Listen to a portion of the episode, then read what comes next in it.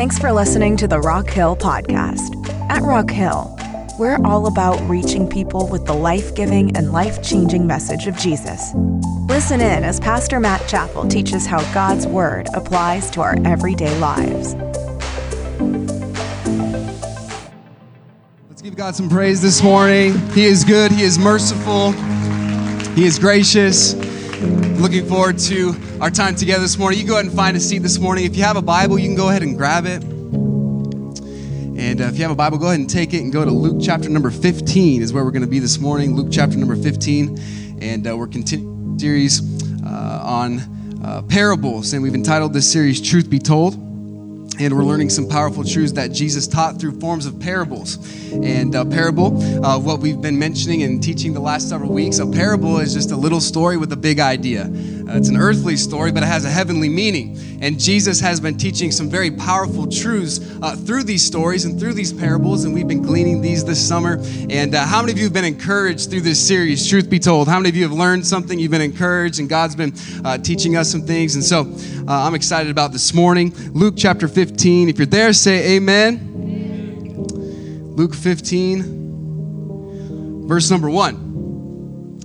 The Bible says this, "Then drew near unto him the publicans and the sinners for to hear him. And the Pharisees and the scribes, they murmured, saying, This man receiveth sinners and eateth with them. And he spake this parable unto them, saying, What man of you, having 100 sheep, if he lose one of them, doth not leave the 99 in the wilderness and go after that which is lost until he find it? And when he hath found it, he leaveth it on his shoulders, rejoicing. And when he cometh home, he calleth together his friends and neighbors, saying unto them, Rejoice with me, for I have found my sheep which was lost. I say unto you, that likewise joy shall be in heaven over one sinner that repenteth, more than over 99 just persons which need no repentance. Either what woman having 10 pieces of silver, if she lose one, doth not light a candle and sweep the house and seek diligently till she find it? And when she had found it, she called her friends and her neighbors together, saying, Rejoice with me, I have found the piece which I had lost. Likewise, I say unto you, there is joy in the presence of the angels of God over one sinner that repenteth." How many of you believe that this morning? Would you say amen? Let's have a word of prayer together. Father, thank you for this day you've given us. God, thank you for this opportunity to come and to worship you this morning. And Lord, thank you for your goodness and your mercy and your love towards us. And God, this morning we pray for our nation. We pray for this time of difficulty where there is still much hate that exists in the hearts of many people in our country. And God, I pray that your love would just permeate the atmosphere. God, I pray that Christians could be bold to stand up and to declare the gospel with love and to speak the truth with love. And God, I pray that you would eliminate any sort of discrimination in our hearts. And just remember that we are created in your image, Lord. And I pray that we will just keep that at the forefront. God, I pray that you will be with us throughout the next several minutes. I pray that we can look to your word and lean into your word this morning, Lord. I pray that we could all learn something that would be of value for us and that we could leave this room differently because of your word and because of your power, Lord. We love you in Jesus' name. And everybody said, Amen. How many of you have ever been lost? Can I see your hands? You've been lost before. Been lost. Okay, being lost is a terrible feeling. If you've ever been lost, you know what it's like. It's not a good feeling to have at all. And I remember several months ago, Katie and I, we were getting ready on a Monday morning. We decided kind of last minute to take a trip to Disneyland. And we decided to do something that we normally don't do, and that's go to Disneyland without our kids. And my father-in-law, he gifted us with some Disneyland passes. And so we've been privileged to go, and we'll take the kids there, and we'll have a lot of fun.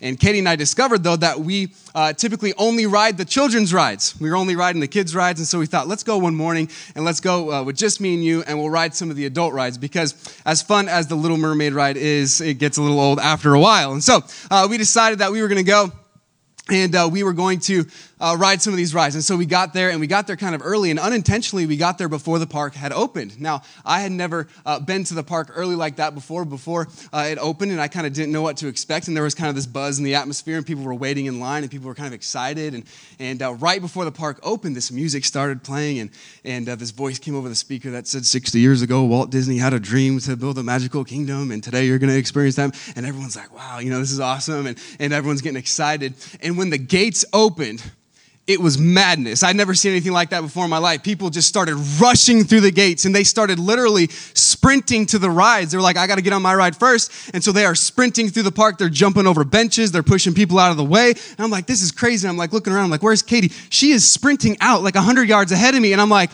this woman is amazing. You know, I'm so glad that I married her. So I'm like, I got to catch up to Katie. And so she's sprinting out ahead, and I'm running after her. And I see that she stops. And I was thinking, you know, I don't know why she stopped. And so I went up close, and I discovered that she had found a girl, about an 8-year-old girl, who had been lost. She lost her parents. Her parents probably were trying to get to a ride first and thought, you were not important. And so they went to the ride, and she was lost, and she was crying. And so I thought, well, there goes our shot at getting on a ride first. You know, now we're going to be helping this girl. And right when I was thinking that, Katie said to the girl, this is a Disneyland worker right here. He'll help you. She looked at me and said, let's go. And then we ran. And I was like, all right. And we ran to the ride. We rode the ride. I don't know if that girl ever did find her parents. I'm not exactly sure, but I trust that the Disneyland staff took care of the situation. I have great faith in them. If you've ever been lost, it's a terrible feeling. It's a terrible feeling to know that you're not sure where you are, or where you're supposed to be going. And when we're lost, we have this desire that we want to either be found, or we want to be led or guided into the right direction. David had this prayer in the book of Psalms where he said, Lord, he said, for thou art my rock, Psalms 31. He said, thou art my rock and my fortress. Therefore, for thy name's sake, lead me and guide me. He said, God, without you, I'm lost. I need you to lead me, and I need you to guide me for thy name's sake. Will you do this for me? Will you guide me? See, the Bible talks about a person whose life is without Jesus. That is a life that is lost. And we come to Luke chapter number 15, and we come to this section of Scripture where Jesus tells three back-to-back parables. And each one of them has the same reoccurring theme. And they're talking about things that are lost. Everybody say lost. Lost. Things that are lost.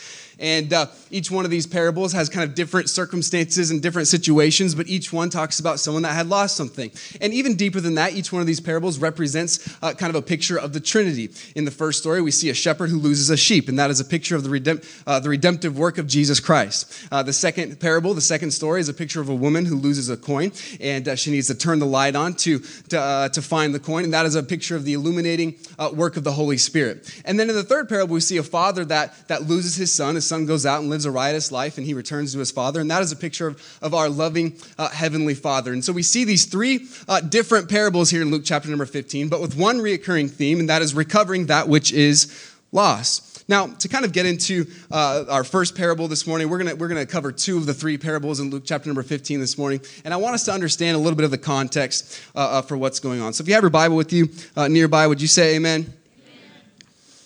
Luke chapter 15, verse number 1. Let's understand the context going into these parables. Verse number 1 says this, then drew near unto him all the publicans and sinners for to hear him. And I want to pause right there. If you want to hear from Jesus, you got to get close to Jesus. If you want to hear from Jesus, you got to get near Jesus. The Bible says, draw nigh to God and he will draw nigh to you. And so these publicans and sinners, they say, man, we want to hear from Jesus. And so what do? They get close to Jesus. They draw near to Jesus. I love what the Bible says in the book of Psalms. It says in Psalm chapter 73 that it is good for me to draw nigh to God. It's good for me to get close to God. It's good for me to spend time with him. And so these publicans and sinners, they draw near to Jesus because they wanted to hear Jesus. Notice verse number 2. And the Pharisees and the scribes, they murmured, saying, this man receiveth sinners and eateth with them. So naturally, there comes some criticism, right? Jesus is around these publicans and these sinners, and the Pharisees, they see this, and there's some criticism. They say, this man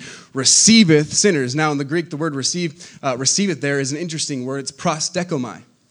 And that is kind of an advanced word for the regular word of receive. The regular Greek word for receive is just dekomai, and it just means to receive something, to welcome something. But this word is a little bit different. It's a little bit interesting. It's prostekomai, and it means to welcome something with love, to welcome someone into the family. It's a warm embrace. It's a warm welcome. And so what the Pharisees were saying and accusing Jesus of is, hey, this man receives sinners, but not just kind of he's around them, not just he spends time with them. No, he's welcoming them. He's embracing them. He's loving them. It's a prostekomai type of receiving. In fact, it's the same word in Romans chapter 16, verse number 1. And I believe we have this verse on the screens. It says this, I commend you unto Phoebe, our sister, which is a servant of the church, which is at Cenchrea, that ye receive. Everybody say receive. That ye receive her in the Lord. Receive her in the Lord as a sister in Christ. Embrace her.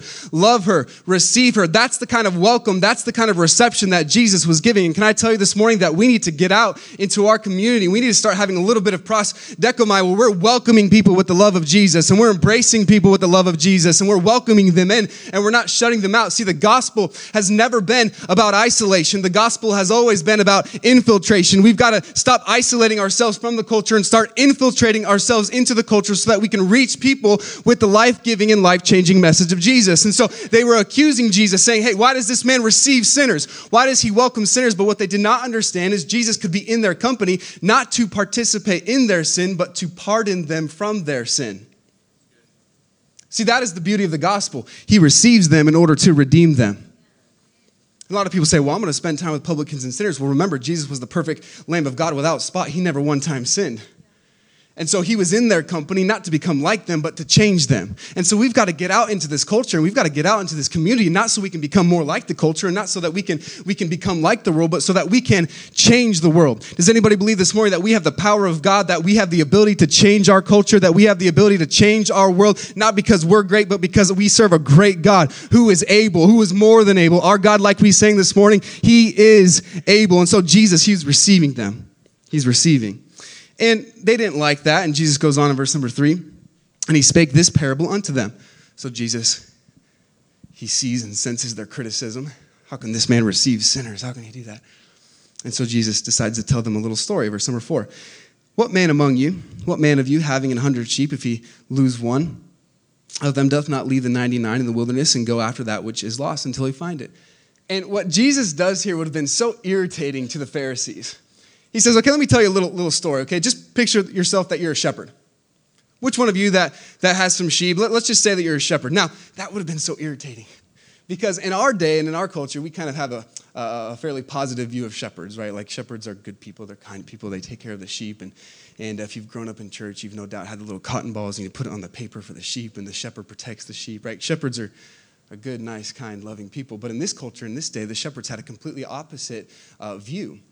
When the Pharisees and when the Jews thought about the shepherds, they were considered the low people. They were considered the outcast people. During this time, the shepherds were the ones that they didn't bathe a whole lot, and they didn't have a whole lot of social skills, and they were kind of just out in the wilderness all by themselves all the time, and they were kind of the outcast, the lowest of society. And so Jesus says, let me tell you a story. Just pretend that you're a shepherd.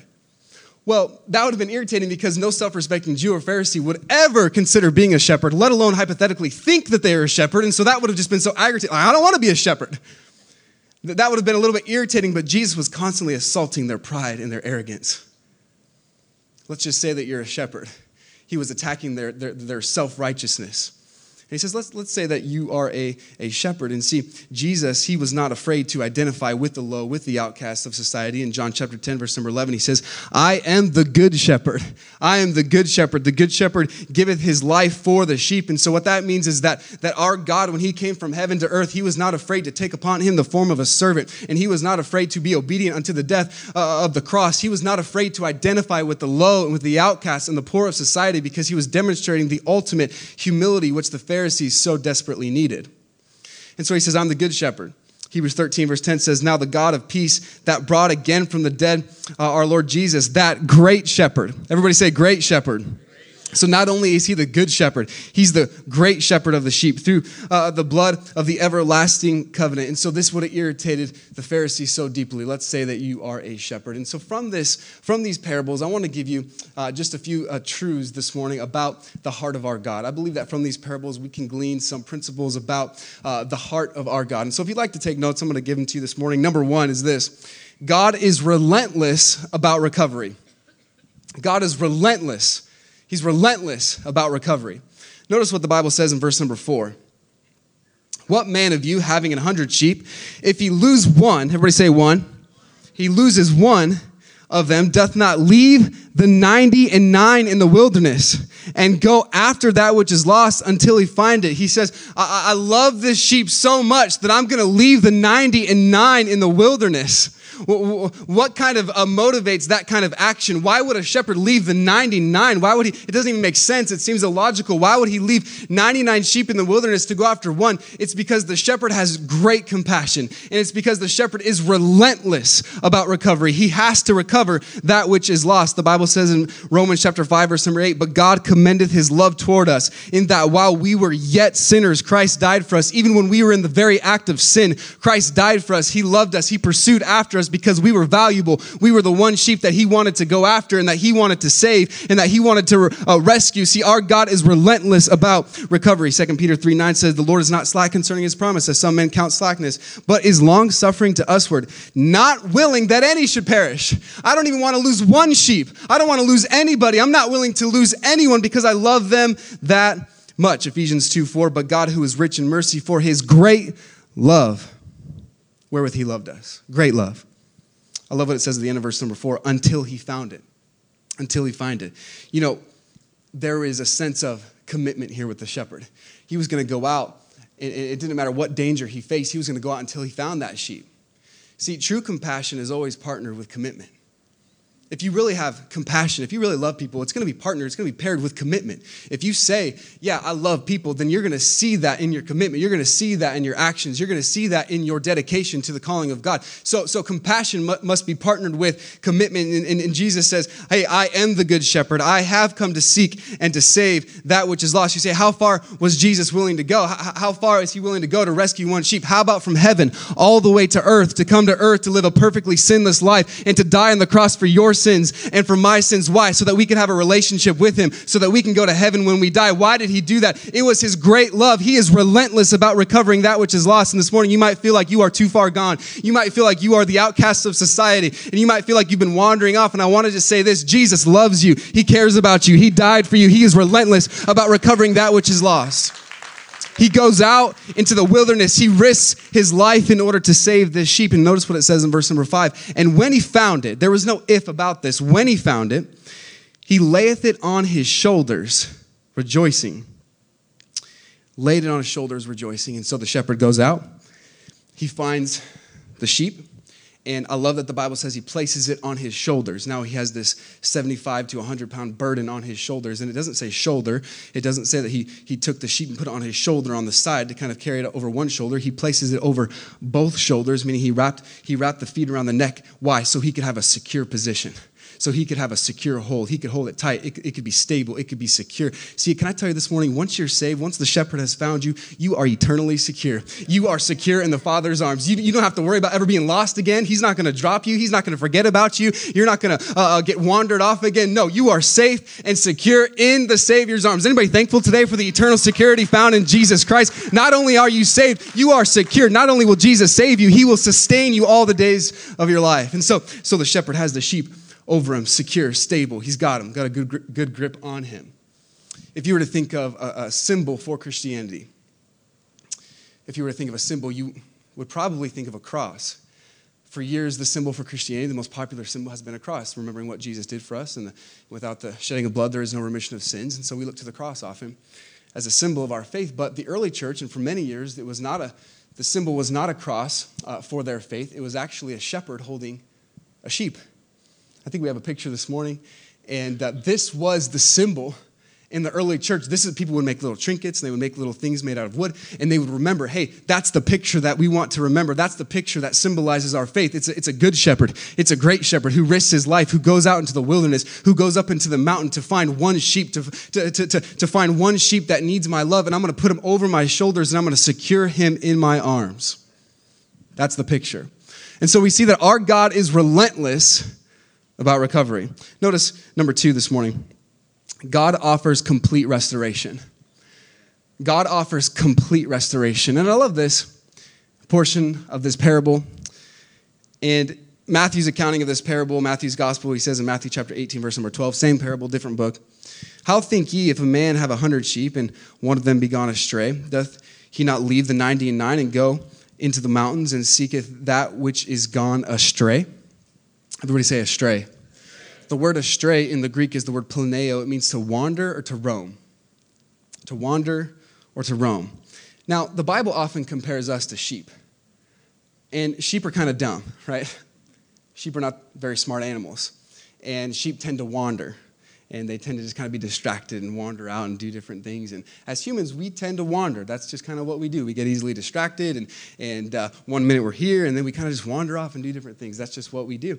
And I remember several years ago, I was getting ready to go to the Pantages Theater in L.A., and we were going to watch the performance Wicked, and it's a show about, you know, the Wizard of Oz and this big production. And so Katie and I, we went, and I went with my brother-in-law and my sister. We went to the show, and after the show, after you watch the show, you can kind of go out to the side, and there's this like alleyway where the celebrities and some of the actors and different people will come out from a door, and you can kind of just wait there, and as they come out, you can get their autograph or take a picture with them, something like that. And so after the show, we went out there, and we were kind of waiting there, and my brother-in-law, he saw that there was a door on the side of the building, and it was kind of hidden because there was this big painted mural, and the door was a part of the mural, and so you couldn't really see the door, but just for fun, he kind of opened it, and he was like, "Do you want to go in?" And I said, "I don't know why we wouldn't go in." So we went inside this door. We didn't know where it led. We didn't know what it did, and we kind of just were wandering back there. We found ourselves backstage at the Pantages Theater, and we're just like wandering around, like, this is pretty cool, you know. We're just like looking around, and we're seeing all the actors that we just saw in the show, and we're like just saying hi to them, and nobody even cared that we were back there. Nobody was wondering what we were doing, and so we were just kind of wandering around, and we got lost in there. We were like, with all the costumes, we didn't know how to get out. And so we finally found a door to get out, and it was the same door that all the celebrities and actors were using to go and meet the fans.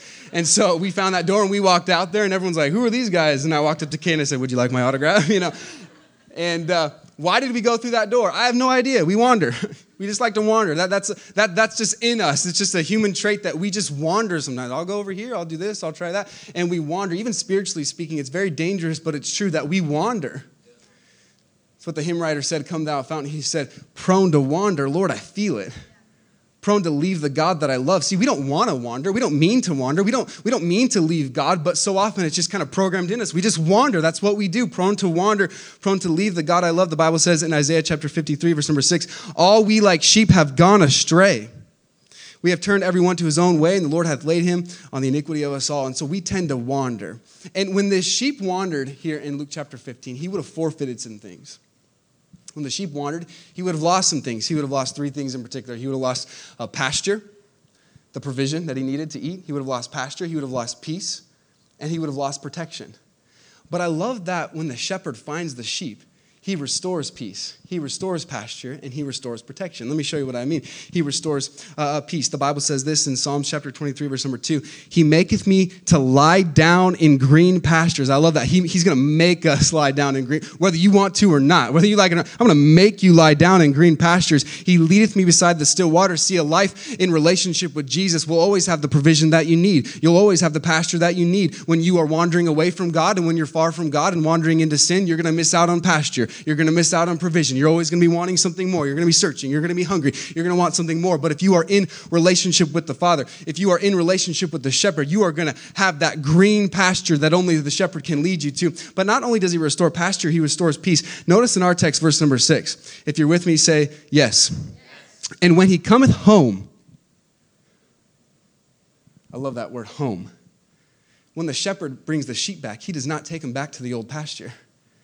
He doesn't say, "Let's go back where all the other sheep are. Let's go back to the old pasture. Don't kick them in there. Don't leave again." No, he takes them home, where his friends are, where his family is. He says, let me bring you to a better place. Let me bring you to a place better than you came from.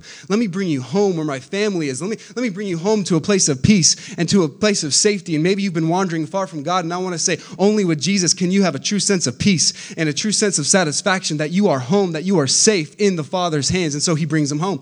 And then he restores protection. He's back into the fold, and he's there with his shepherd, and he's forever safe. The Bible says this in Psalm 61, verse number 1, "Hear my cry, O God, attend to my prayer. From the end of the earth will I cry unto thee when my heart is overwhelmed." Have you ever had an overwhelmed heart?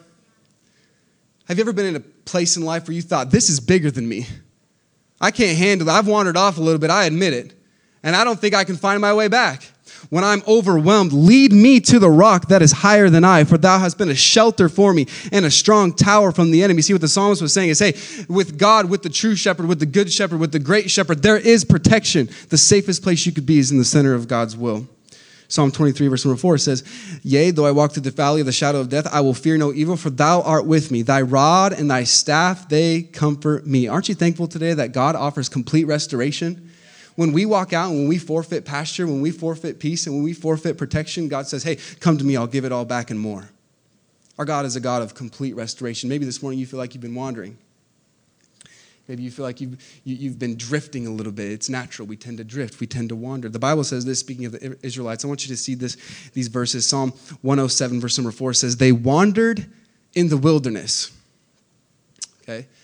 They wandered in the wilderness in a solitary way. They found no city to dwell in, hungry and thirsty. Their soul fainted in them. And so the children of Israel, they were wandering in the wilderness. They were hungry. They were thirsty. Their soul fainted within them. They were longing for something more. They were lost, wandering. But then, and I love that key word, then they cried unto the Lord in their trouble, and he delivered them out of their distresses, and he led them forth by the right way, that they may go to a city of habitation. See, they were wandering in the wilderness, and they were lost, and they were thirsty, and they were hungry, wandering about, but they had a moment of realization, just like the prodigal son. He came to himself. He had a moment where he came to himself, and then they started worshiping the Lord, and then they started lifting out their voice to the Lord. See, if you want to stop wandering, you've got to start worshiping.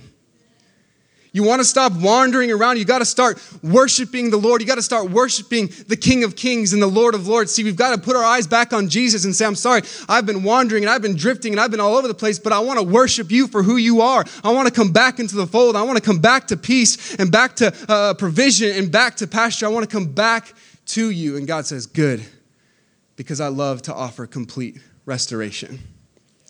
Number 3, God sees great value in lost things. God sees great value in lost things. Everybody say value. We all tend to hold things that we would claim are valuable. What I might say is valuable to me, you might not say is valuable to you, but there are certain things in life that we claim to be valuable. Notice what the Bible says in verse number 7 and 8. I say unto you that likewise joy shall be in heaven over one sinner that repenteth, more than over 99 just persons which need no repentance. Verse 8. Either what woman having 10 pieces of silver, if she lose one piece, doth not light a candle and sweep the house and seek diligently till she find it. And so in this second parable, we have a woman who loses a coin and a piece of silver. And this would have been the Greek drachma. It's similar to a Latin denarius. It's a smaller amount, according to most commentators and historians. They would say this coin was probably worth about a day's wages. And it's kind of hard to put an exact amount on this coin, how much it was worth in monetary views. But most people say maybe you could picture like $100, okay? And she has 10 of them, and so her aggregate wealth is $1,000. And she has these coins, and she loses one of them. And I want you to see, though, that the value of the coin is more than just monetary. In this culture and in this time, when a woman was getting ready to be married, the father of the bride would give her a headband of coins. I believe we have a picture of one, what one might have looked like this morning. A picture of these coins, maybe. There it is. And so she would wear something like this. And this headband would have represented several different things. One, it would have represented her and identified her as a married woman. Kind of like today in our culture, we wear wedding rings, and it identifies us as being married. In this culture, if you wore one of these, it would show and identify that you were married. It would also identify the independence of a woman. If the husband decided that he wanted to divorce the woman, she could remind him that she had enough money to kind of get back on her feet. So it kind of declared her independence. And it also identified a woman of adultery. If a woman was caught in sin or caught in adultery, a coin would be removed from the headband. And so everyone that saw her would see, oh, this woman has been in sin. She has been in adultery. And so this headband was far more than just $100 or far more than just a little bit of monetary value. It was completely and 100% valuable to the woman. That's why she turned the house upside down. She had to find it because it held great value. Can I tell you this morning that when God looks at your life, he sees great value? Can I tell you this morning that when God looks at you and your situation, he says, hey, fearfully and wonderfully made. When he looks at you, he says, hey, there's great value. There's great worth. You are his workmanship. You are his masterpiece. Sometimes we don't feel like a masterpiece because we let other people ride on us and we ride on ourselves and we kind of tear down what God has created. But I want to tell you this morning that you are his workmanship. You are his masterpiece. You are fearfully and wonderfully made. And when God looks at your life, no matter what your past looks like, no matter what situation you might be in, he sees great value. 10 years ago in January, the iPhone came out. And Steve Jobs had a dream to develop and put out this iPhone. And in January, they celebrated their 10-year anniversary. But Steve Ballmer, who was the Microsoft CEO at the time, he said this about in April, a couple months after the iPhone came out. He said this, There's no chance that the iPhone is going to get any significant market share. No chance. There's no chance that the iPhone is going to get any significant market share. No chance. And 10 years later, Apple has sold over 1 billion iPhones. Not $1 billion in iPhones. They've sold 1 billion iPhones. Can I tell you today, don't let anyone else define your worth. Don't let anyone else tell you how valuable you are. See, we need to find our value from the Word of God. Because if you're not finding your value in the Word, you're going to find your value in the world, and the world has no business defining your value.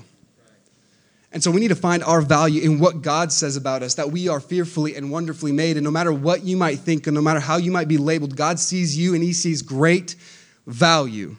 There's great value in lost things.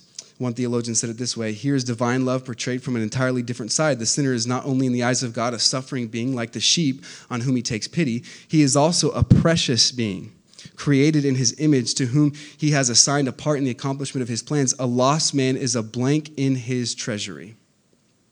He values lost things. Notice number 4, God empowers us to locate the lost. Number 4, God has empowered us to locate the lost. If you have a few more minutes in you this morning, will you say amen? Amen. God empowers us to locate the lost. Notice what it says in verse number 8. Either what woman having 10 pieces of silver, if she lose one piece, doth not light a candle and sweep the house and seek diligently till she find it? And a couple years ago on Mother's Day, I was thinking about a gift that I needed to get my wife, Katie. And I was thinking, I want to get her something nice, something that she'll appreciate. And I decided to get her a little keychain that is called a Tile. How many of you have ever heard of a Tile before? Can I see your hands?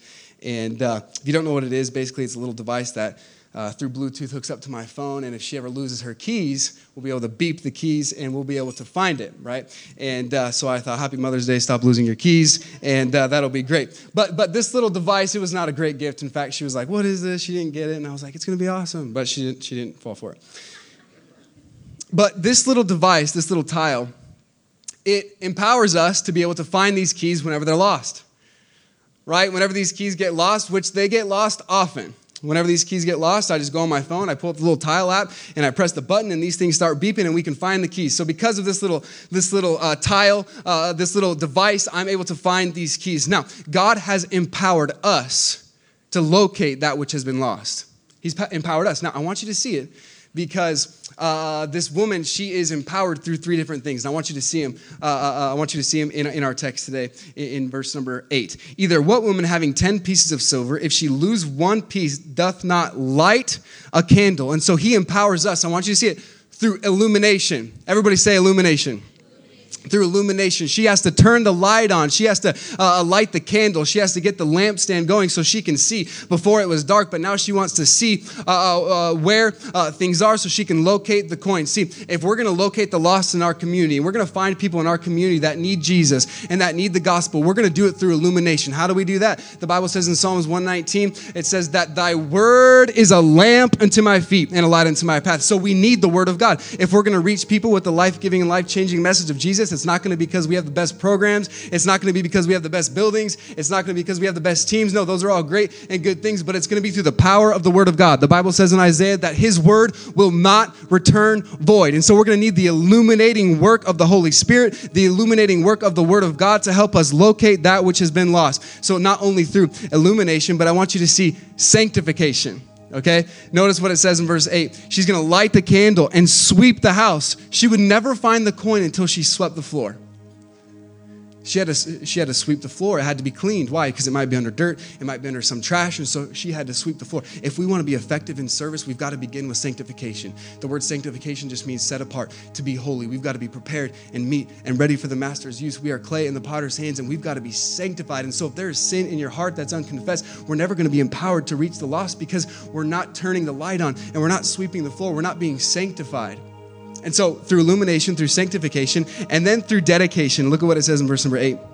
She, at the end of the verse, and seek diligently till she find it. Seek diligently. It's one of the only times in the New Testament that word diligently is used. She sought after it with all of her heart. She had some persistence. I'm going to keep on working. I'm going to keep on looking. I'm going to keep on locating and trying to find that which has been lost. And I want to tell you this morning, if there's anything that I can promise you about Rock Hill Baptist Church, it's this. We started this church 6 months ago, and we are serious, and we are dedicated about reaching lost things. We're dedicated to reaching lost people, and we're going to do whatever it takes. We're going to seek diligently. We're going to turn the house upside down. We're going to take the cushions out of the couch. We're going to look everywhere and try to find lost people, because that's what God has called us to do. We are here to reach people. We want to find people, the outcast, the hurting, the broken. That's why we're here. And so we've got to do it through illumination, through the power of the Holy Spirit, through the Word of God. We've got to do it through sanctification. We've got to be pure and holy vessels so that God can use us. And we've got to do it through dedication. We're committed. We're persistent to the calling that God's given us. Do you got one more in you? Only the front row. You got one more in you? Come on.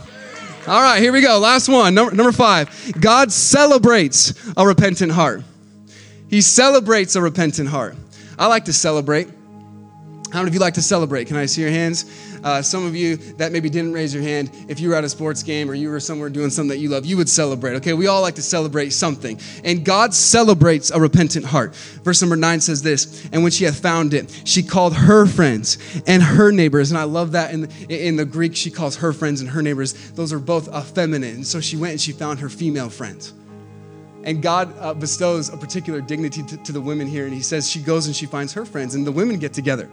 And they start to celebrate. They have their own little praise party. They have their own little girls rock event and celebration. Get registered September 9th. They have their own party. Just a little commercial there. They have their own celebration. They get together, all the girls, and they say, come on, we just found this coin that was lost. Let's celebrate. Let's rejoice that we lost this coin. Notice verse number 10. Likewise, I say unto you, there is joy in the presence of the angels of God over one sinner that repenteth. Wow. I say unto you, there's joy in the presence of the angels of God. I used to read that verse and I used to think, that means that the angels, they started to sing, they started to celebrate and throw a praise party. And I think that's partially true. But did you notice in verse number 10, it says that there was celebration, there was rejoicing. Watch, verse number 10. There was joy in the presence of the angels of God. There was joy in the presence of the angels. That meant that they were listening. They were receiving the celebration. They were receiving the joy in their presence. And I believe what that means is that when there's a sinner that comes to repentance, God leads the way and he explodes in celebration and he explodes in enthusiasm and excitement. And he is celebrating the fact that one has been lost in the presence of the angels, and the angels start to chime in and they start to sing and they start to celebrate. And I want to tell you that since we've started this church in January, there's been 60 people that have prayed and accepted Jesus Christ as their Savior. And when we hear something like that, we ought to praise, we ought to celebrate, we ought to get excited. We can get excited about all kinds of things, but people's lives are being changed and people's lives are being transformed by the power of the gospel. And if there's anything we ought to celebrate, if there's anything we ought to be excited about, it ought to be about a sheep that is found and a coin that is found and people that are found in our community that are lost and that are hurting and that are broken, and now they have restored fellowship with the good and with the great shepherd. There ought to be some celebration. The Bible says in Psalms 96 verse 2, sing unto the Lord. Would you stand to your feet with me? Sing unto the Lord, bless his name. Show forth his salvation from day to day. Oh come, Psalms 95 verse number 1. Oh come, let us sing unto the Lord. Let us make a joyful noise to the rock of our salvation. Does anybody believe this morning that our God is worthy of praise and that he is worthy of our worship? And we ought to be getting out into this community and letting the Holy Spirit empower us to reach the lost so we can bring them back into the fold and bring them back home, and we can start celebrating. If you haven't noticed yet, God's into celebration. The shepherds, they threw a celebration. The girls got together. They had a girls' party. They threw a celebration. The father that lost a son, what did they do? They threw a big party. There was dancing that you could hear. I mean, what kind of dancing can you hear? That must have been a great party. That must have been an amazing party. God is into celebration. And this morning, I want to tell you, if you can sit back and hear about people's lives being changed and their eternity being altered and they can go to heaven and nothing is happening, you might want to get a heart check, because we ought to celebrate when people come back to the repentance and when people say, Jesus, I want you and I'm choosing you. That ought to cause us to celebrate and to have joy this morning. Would you bow your heads and close your eyes?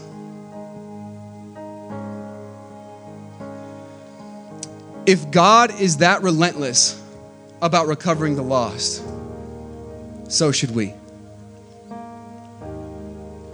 If God is willing to leave the 99, so should we.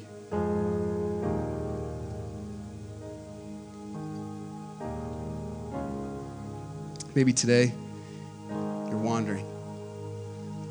Maybe today, like the sheep, you've gone astray, prone to wander. Lord, I feel it. I want to encourage you, and I want to challenge you that our God offers complete restoration. Maybe you're hurting, maybe you're broken, maybe you've been wandering. Today can be the day where you give it all back to the Lord. Just like the song we sang a moment ago, I know your past is broken, I know you're hurting, but you can receive God's mercy. He loves you, He cares about you, you're valued. How many could say, Pastor Matt, in the privacy of this moment, nobody's looking around, just so I can know how to pray for us as a church family. How many could say, Pastor Matt, God spoke to me in one of these areas, whether it's about locating the lost, or whether it's about understanding my value in Christ, or whether it's understanding about how much God loves me, but in one of these areas, God spoke to me. If that's you, can I see your hand? God spoke to me. Thank you. You can put your hands down. We're going to conclude our service. We call it a time of invitation, and Seth is going to sing here in just a minute, but I want to encourage you, if God spoke to your heart, maybe you're sitting here today and you are that sheep that's gone astray. You're lost. You don't have a relationship with the Father. You don't have a relationship with Jesus, the great shepherd. You're lost. The Bible says, for these things are written in 1 John 5:13, these things are written that ye may know that you have eternal life. You can know that you have a relationship with the Father. You can know that you can have a home in heaven where there is green pasture, where there's provision, peace, and safety. You can be safe in the Father's arms, but maybe you're sitting here today and you're thinking, you know what? If I were to die today, I don't know. I don't know if I have a relationship with Jesus, but I'd like to know that. In the privacy of this moment, again, nobody's looking around, but in the privacy of this moment, I'm going to say, Pastor Matt, pray for me. I'd like to know that, but I think that I'm lost this morning. I'd like to know that I have a relationship with Jesus, but I'm just not sure. If that's you, can I see your hand? Can you just slip it up just in this moment so I can see? Thank you. Thank you. Hands all over the place. You can put your hands down. What I would like to do in this moment, the privacy of this moment, if you're here today and you don't know if you have a relationship with Jesus, I have good news. Today can be the day of salvation for you. And you can pray and accept Jesus into your heart, and your life will never, ever be the same. And what I'm going to do is I'm just going to lead in a simple prayer. And if you'd like to pray along with me, you can. If you'd like to pray and accept Christ into your heart today, you can do that. As I pray, you can repeat this prayer in your heart. Dear Heavenly Father, thank you for this day that you've given us. God, thank you that you loved us so much, that you sent your Son to die on the cross for us. God, thank you for caring about lost things.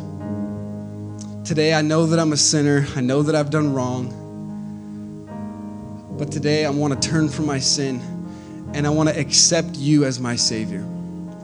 I believe that you died and rose again for me. I believe in you and in you alone. Not trusting in myself, I'm trusting entirely and wholly in you. Thanks again for listening today. If this message was an encouragement to you, let us know. You can email us at hello@rockhill.church and keep up with all the latest news at rockhill.church or on Instagram @Rock Hill Church.